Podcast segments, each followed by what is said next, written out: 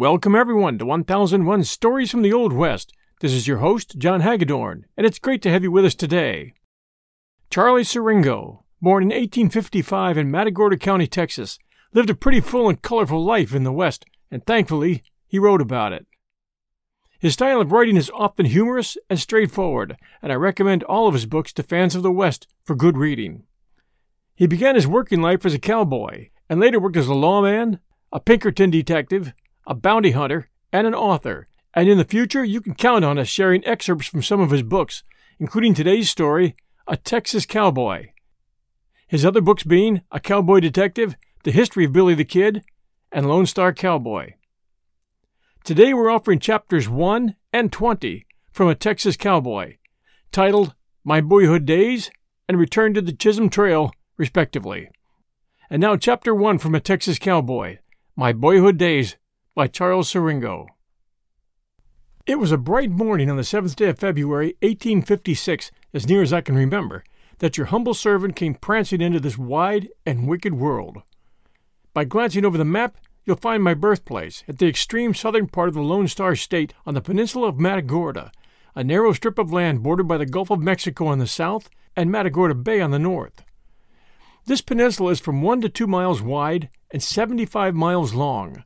It connects the mainland at Caney and comes to a focus at Decrows Point, or Saluria Pass. About midway between the two was situated the Dutch settlement, and in the center of that settlement, which contained only a dozen houses, stood the little frame cottage that first gave me shelter. My father, who died when I was only a year old, came from the sunny clime of Italy, while my dear old mother drifted from the bogs of good old Ireland. Am I not a queer conglomerate? A sweet scented mixture indeed. Our nearest neighbor was a kind old soul by the name of John Williams, whose family consisted of his wife and eleven children. In the fall of 1859, I took my first lessons in school, my teacher being a Mr. Hale from Illinois. The schoolhouse, a little old frame building, stood off by itself, about a mile from the settlement, and we little towheads, sister and I, had to hoof it up there every morning, through the grass burrs, barefooted, our little sunbrowned feet had never been encased in shoe leather up to that time. To avoid the grass burrs, sometimes on getting an early start we would go around by the Gulf Beach, which was quite a distance out of our way. In taking this route, though, I would generally be late for school, for there were so many little things to detain me, such as trying to catch the shadow of a flying seagull, or trying to lasso sand crabs on my stick horse. Crowds of cowboys used to come over to the peninsula from the mainland and sometimes have occasion to rope wild steers in my presence, hence, me trying to imitate them. I remember getting into a scrape once by taking the beach route to school. Sister, who was a year older than I, was walking along the water edge picking up pretty shells while I was riding along on my stick horse taking the kinks out of my rope, a piece of fish line, so as to be ready to take in the first crab that showed itself. Those crabs went in large droves and sometimes ventured quite a distance out from the Gulf, but on seeing a person, they'd all break for the water. It was not long before I spied a large drove on ahead, pulling their freight for the water. I put spurs to my pony and dashed after them. I managed to get one old fat fellow headed off and turned towards the prairie. I threw at him several times, but he was always go through the loop before I could pull it up.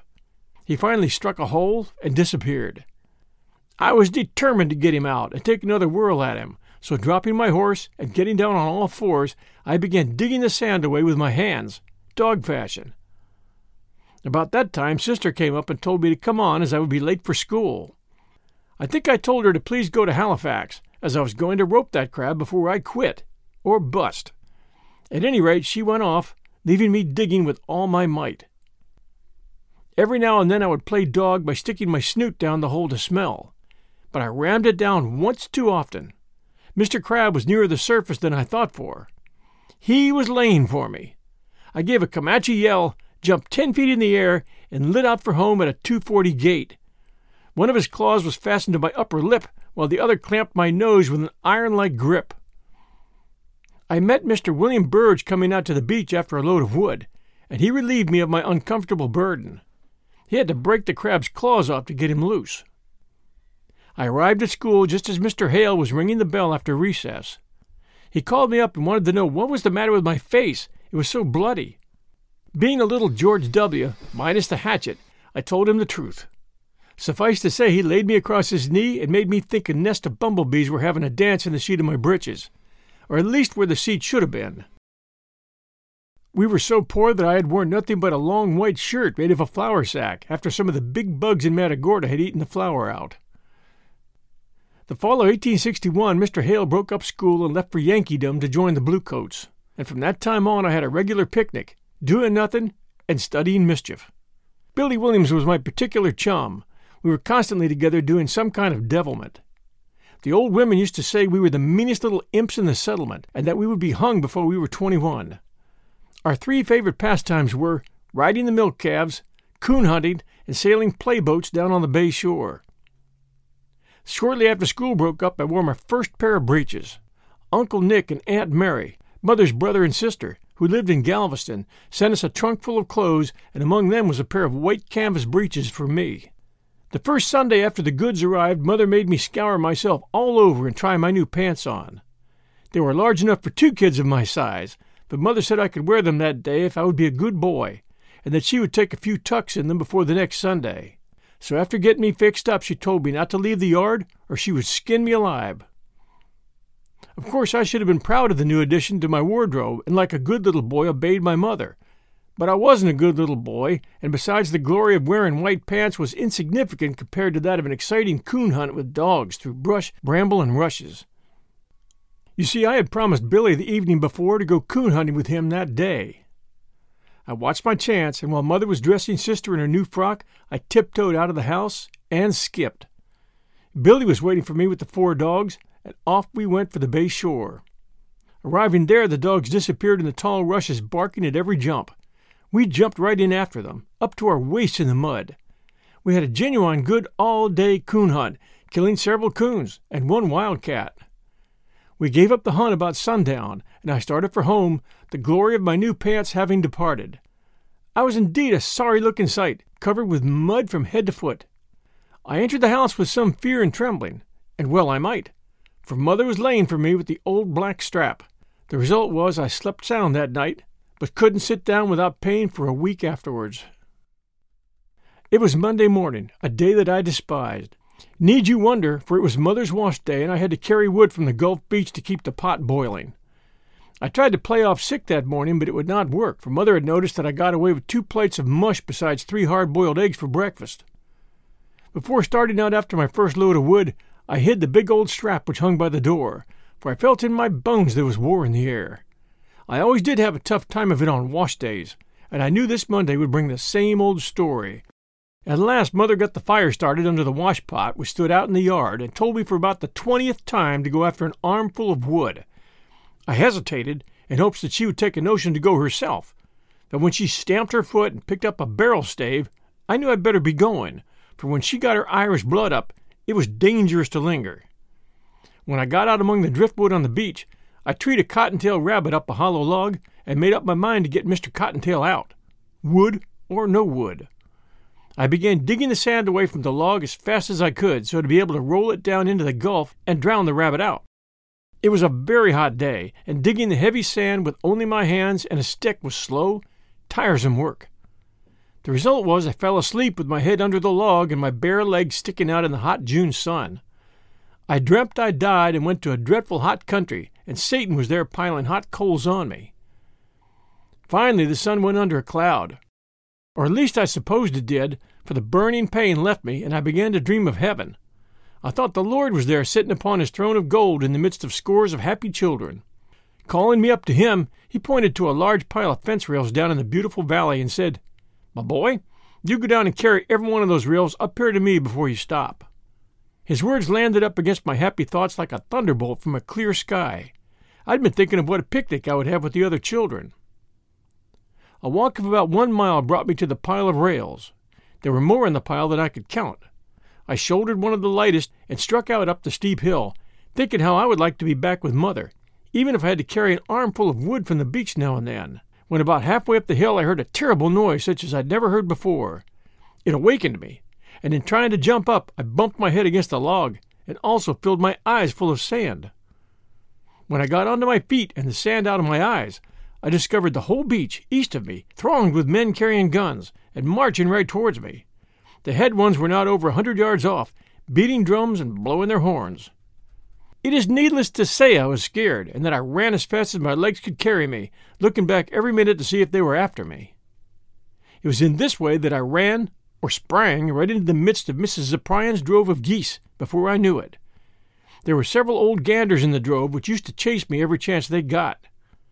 I generally took particular pains to go around them, but this time my mind was in a different channel from what it had been in before, hence my not looking out for them. As I flew past, two of the old ganders made a dive at me, but only one succeeded in catching on. He grabbed the tail of my shirt, which stuck straight out behind, in his mouth, and hung on with blood in his eyes. My speed seemed to increase instead of slacken. Every time the old gander would bounce up and come down, his claws would rake the skin from the calves of my legs. His death-like grip finally broke loose, and I felt considerably lighter. My mind also felt somewhat relieved. Mother was out in the yard washing. She had picked up chips enough to boil the water. The tub was sitting upon a box, and she was rubbing away with all her might, her back towards me. As I was looking over my shoulder, I ran against her, knocking her, tub and all, over in a pile, myself with them. Mother got up first with her right hand in my shirt collar. I pled manfully and tried to tell her about the scores of men, but she was too mad to listen. She dragged me to where the big black strap should have hung. I knew she couldn't find it, therefore hoped to get off with a few slaps. But alas, nope. She spied the mush stick, and the way she gave it to me with that was a caution. The crowd I saw proved to be Dr. Pearson's company of rebels, who had been sent over from Matagorda to drill and be ready to fight the Bluecoats when they came. It was then the summer of 1862.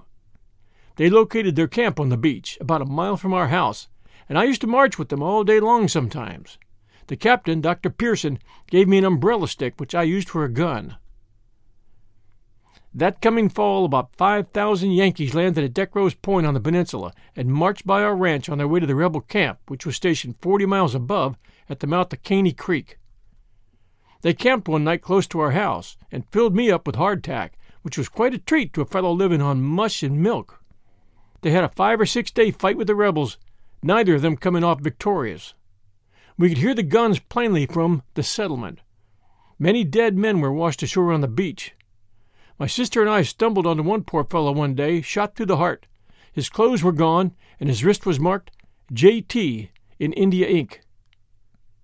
After the battle, the Yankees marched back to Decrows Point, where they remained to the end of the war. The rebels still held their ground at the mouth of Caney. Every now and then a squad from each side would meet at the settlement and have a skirmish. I remember once after one of those skirmishes, a crowd of Yankees rounded Mr. Williams up on the prairie, Billy and I being with him, and throwing their pistols in his face, told him if they ever found him so far from home again, they would kill him. Their threats didn't scare Mr. Williams the least bit, for he afterwards slipped into their camp after dark and stole eleven head of their best horses and gave them to the rebels. But on his way back from the rebel camp, where he went to take the horses, they caught him and took him aboard of a Yankee man of war to hang him. They had the rope around his neck ready to swing him when the general turned him loose on account of his old age and bravery, telling him never to be caught from home again. Fighting was going on nearly every day in sight of us. Sometimes the Yankee gunboats would get into the bay among the rebel boats, and at other times they would fight across the narrow strip of land, shooting right over the houses at one another. Many of the cannonballs dropped on the prairie. One of them at one time struck within a few feet of Mr. Williams almost burying him in the sand as he plowed along on the ground. Poor fellow, he was afterwards killed by one. He carried one home, and taking all the powder out of it, as he supposed, set it out in the yard with the hole up, then told Billy to get him a coal of fire and the tongs. He thought it would just flash a little. I was there, and not liking the looks of it, crept out behind the picket gate a few yards away and peeped between the pickets. The whole family was looking on to see the fun. Mattie, one of the little girls, was sitting with her arms around a dog's neck, within a few feet of it. Billy, arriving with the coal, handed it to his father, who reached over and let it drop down into the hole, where he had taken out the lead screw. It seemed to me that the coal hadn't reached the hole when the thing exploded. For a few seconds, everything was enveloped in smoke. When the smoke disappeared sufficiently for me to see, the whole sky seemed to be a blaze of fire, and finally Mr. Williams emerged out of the heavy cloud of smoke, hopping on one leg. A piece of the bombshell had taken off part of one foot on the left leg, and another piece had plowed through the calf of his right leg. Part of one ear was also gone. He only lived a few days after that.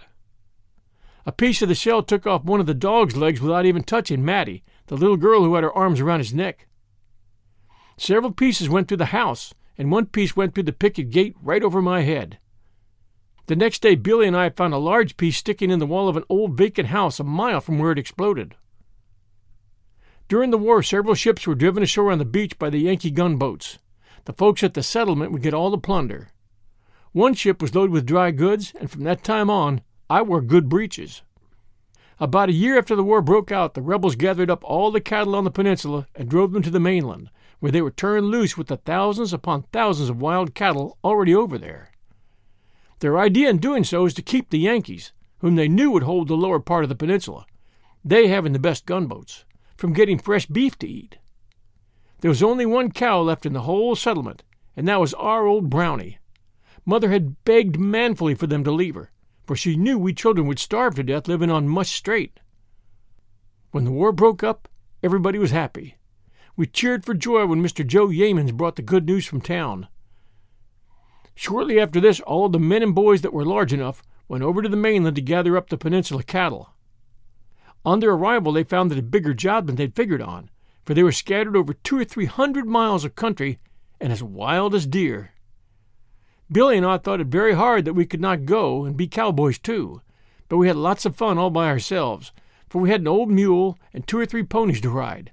So you see, we practiced riding in anticipation of the near future when we would be large enough to be cowboys. After being gone about three months, the crowd came back bringing with them several hundred head of cattle, which they had succeeded in gathering. Among them were about twenty head belonging to Mother. The crowd went right back after more. This stimulated Billy and I to become a crowd of cowboys all by ourselves. Therefore, we put in most of our time lassoing and riding wild yearlings, etc. We hardly stayed at home long enough to get our meals. Mother had to get her own wood in those days, for sister had gone to school in Galveston. Of course, I always had to come home at night. Therefore, mother would get satisfaction out of me with the black strap or mush stick after I was snugly settled in bed, for my waywardness and trifling habits. In the spring of 1867, a cattleman by the name of Faldian brought his family over to the peninsula for their health and rented part of our house to live in. After getting his wife and babies located in their new quarters, he started back home in Matagorda to make preparations for spring work, he having to rig up new outfits. He persuaded mother to let me go with him and to learn to run cattle. When she consented, I was the happiest boy in the settlement, for my lifelong wish was about to be gratified. We'll return with Chapter 20 Return to the Chisholm Trail, right after these sponsor messages.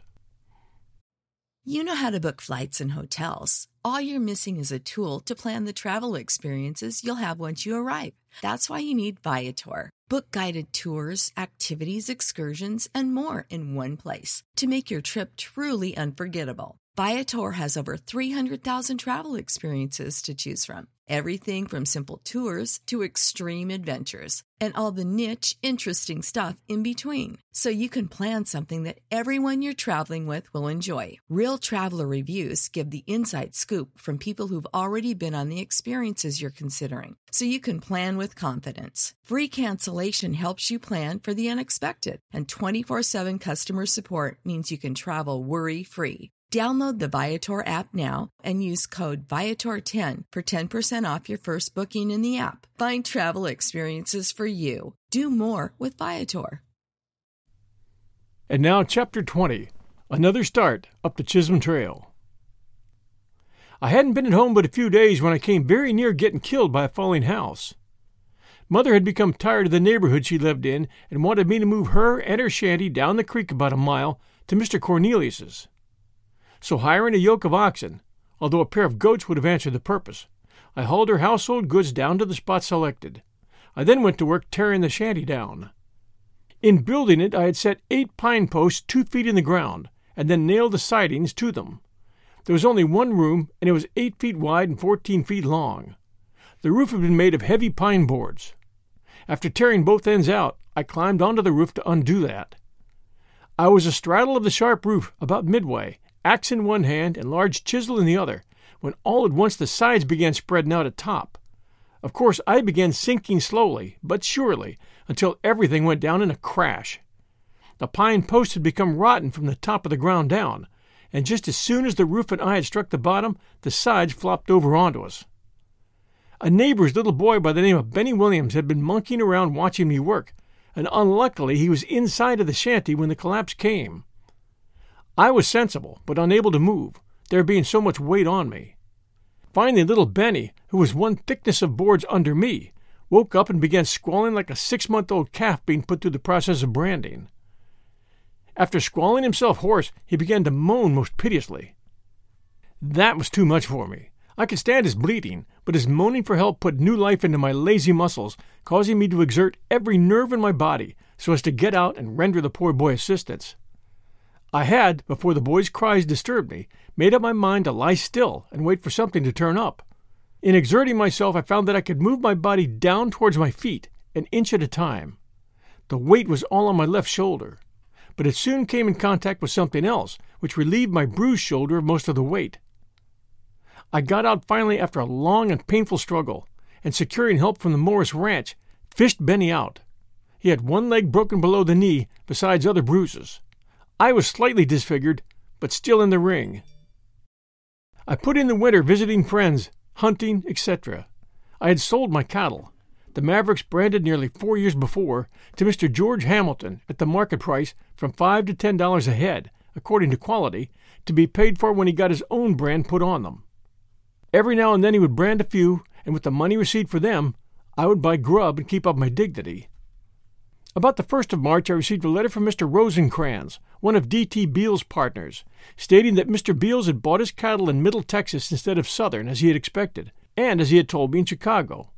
But, continued the letter, we have bought a herd from Charles Ward of Goliad on the San Antonio River to be delivered at our Panhandle Ranch and have secured you the job of bossing it. Now, should you wish to come back and work for us, go out and report to Mr. Ward at once. The next day I kissed Mother goodbye, gave Whiskey Pete a hug, patted Chief, a large white dog that I had picked up in the Indian Territory on my way through, a few farewell pats on the head, mounted Gotch, a pony I had swapped my star spangled Winchester for, and struck out for Goliad, ninety miles west. Leaving Whiskey Pete behind was almost as severe on me as having sixteen jaw teeth pulled. I left him in Horace Yeaman's care so that I could come back by rail the coming fall. I failed to come back, though, that fall, as I expected, therefore never got to see the faithful animal again. He died the following spring. A three days' ride brought me to Goliad, the place where Fannin and his brave followers met their sad fate during the Mexican War. It was dark when I arrived there. After putting up my horse, I learned from the old gent Mr. Word, who was a saddler, and whom I found at work at his shop, that his son Charlie was out at Beeville gathering a bunch of cattle. Next morning I struck out for Beeville, thirty miles west, arriving there about four o'clock in the afternoon. About sundown I found Charles Word and his crowd of muddy cowpunchers, five miles west of town. They were almost up to their ears in mud, it having been raining all day, trying to finish road branding that load of steers before dark. The corral having no chute, the boys had to rope and wrestle with the wild brutes until the hot iron could be applied to their wet and muddy sides. When I rode up to the corral, Charlie came out, and I introduced myself. He shook my hand with a look of astonishment on his brow, as much to say, I'll be. If Beals mustn't be crazy, sending this smooth faced kid here to take charge of a herd for me. He, finally, after talking a while, told me that I would have to work under Mr. Stevens until we got ready to put up the Beals herd, or at least the one I was to accompany. He also told me to keep the boys from knowing that I was going to boss the next herd, as several of them were fishing for the job, and might become stubborn should they know the truth. I went on night guard after supper, and it continued to rain all night, so that I failed to get any sleep, but then I didn't mind it, as I was well rested. The next day after going to work was when I caught fits, though, working in a muddy pen all day. When night came, I didn't feel as much like going on guard as I did the night before. A laughable circumstance happened that morning after going into the branding pen. As the pen had no chute, we had to rope and tie down while applying the brand. The men working in pairs, one, whichever happened to get a good chance, to catch the animal by both forefeet as he run by, which would bump him, that is, capsize him. The other fellow would then be ready to jump aboard and hold him until securely fastened. There being only seven of us to do the roping that morning, it of course left one man without a pard, and of course that one was me. Each one you see is always anxious to get a good roper for a pard, as then everything works smoothly. Mr. Ward told me to sit on the fence and rest until Ike Ward, an old Negro who used to belong to the Ward family, and who was the best roper in the crowd, returned from town where he had been sent with a message. It wasn't long till old Ike galloped up, wearing a broad grin. He was very anxious to get in the pen, and show them fellers the art of catching them by both front feet. But when his boss told him he would have to take me for a pard, his broad grin vanished. Calling Mr. Ward to one side, he told him he didn't want that Yankee for a pard, as he would have to do all the work, to do all the work. He was told to try me one round, and if I didn't suit, he could take somebody else. Shortly afterwards, while passing Mr. Ward, old Ike whispered and said, Doggone me if that Yankee don't surprise the natives. When night came, and while I was on herd, old Ike sat around the camp wondering to the other boys, Where'd that Yankee learn to rope so well? You see, Mr. Ward had told the boys that I was from the Panhandle, and old Ike thought the Panhandle was way up in Yankeedom somewhere, hence he thinking I was a Yank. A few days after that, though, I satisfied old Ike that I was a thoroughbred. Mr. Word bought a bunch of ponies, new arrivals from Mexico, and among them was a large iron gray, which the Mexicans had pointed out as being mucho diablo. None of the boys, even old Ike, cared to tackle him. So one morning I caught and saddled him. He fought like a tiger while being saddled, and after getting it securely fastened, he threw it off and stamped it into a hundred pieces with his front feet, which caused me to have to buy a new one the next day. I then borrowed Mr. Stevens's saddle, and after getting securely seated in it, raised the blinds and gave him the full benefit of spurs and quirt. After pitching about half a mile, me, saddle, and all went up in the air, the girths having broken, but having the hackamore rope fastened to my belt, I held him until help arrived. I then borrowed another saddle, and this time stayed with him. From that time on, old Ike recognized me as a genuine cowpuncher. We finally got that herd of 3,700 steers ready for the trail, but the very night after getting them counted and ready to turn over to Mr. Stevens the next morning, they stampeded, half of them getting away and mixing up with thousands of other cattle. Mr. Stevens thought he would try a new scheme that trip up the trail, so he bought a lot of new bullseye lanterns to be used around the herd on dark, stormy nights, so that each man could tell just where the other was stationed by the reflection of his light. This night in question being very dark and stormy, Stevens thought he would christen his new lamps. He gave me one, although I protested against such nonsense. About ten o'clock, someone suddenly flashed his bullseye towards the herd, and off they went, as though shot out of a gun. In running my horse at full speed and trying to get to the lead, or in front of them, me, horse, bullseye and all went over an old rail fence where there had once been a ranch, in a pile. I put the entire blame onto the lamp, the light of which had blinded my horse so that he didn't see the fence. It wasn't long in picking myself up and mounting my horse, who was standing close by, still trembling from the shock he'd received. I left the lamp where it lay, swearing vengeance against the use of them, around cattle, and dashed off after the flying herd. When daylight came, I and a fellow by the name of Glass found ourselves with about half of the herd at least ten miles from camp. The rest of the herd was scattered all over the country, badly mixed up with other cattle. It took us several days to get the lost ones gathered and the herd in shape again. After bidding Stevens and the boys who were to accompany him adieu, to meet again on Red River where he was to wait for us, we pulled for Goliad to rig up a new outfit, horses, wagon, and everything else we needed. The horses Ward bought out of a Mexican herd which had just arrived from Old Mexico. He gave eighteen dollars a head for the choice out of several hundred head. Being all ready to start for Kimble County, 200 miles northwest, where the herd was to be gathered, Mr. Ward turned the outfit over to me, while he went around by stage. Thanks for joining us today for 1001 Stories from the Old West and these two, actually three, great chapters from Charlie Siringo. There'll be more in the future. He had a lot of stories to tell. If you're enjoying 1001 Stories from the Old West, please do stop and send us a review. We just got started, and reviews are very, very important to us. Also, please share our show with a friend. We appreciate that very much. Until next Sunday night at 6 p.m. Eastern, everyone, stay safe, and we'll be back soon.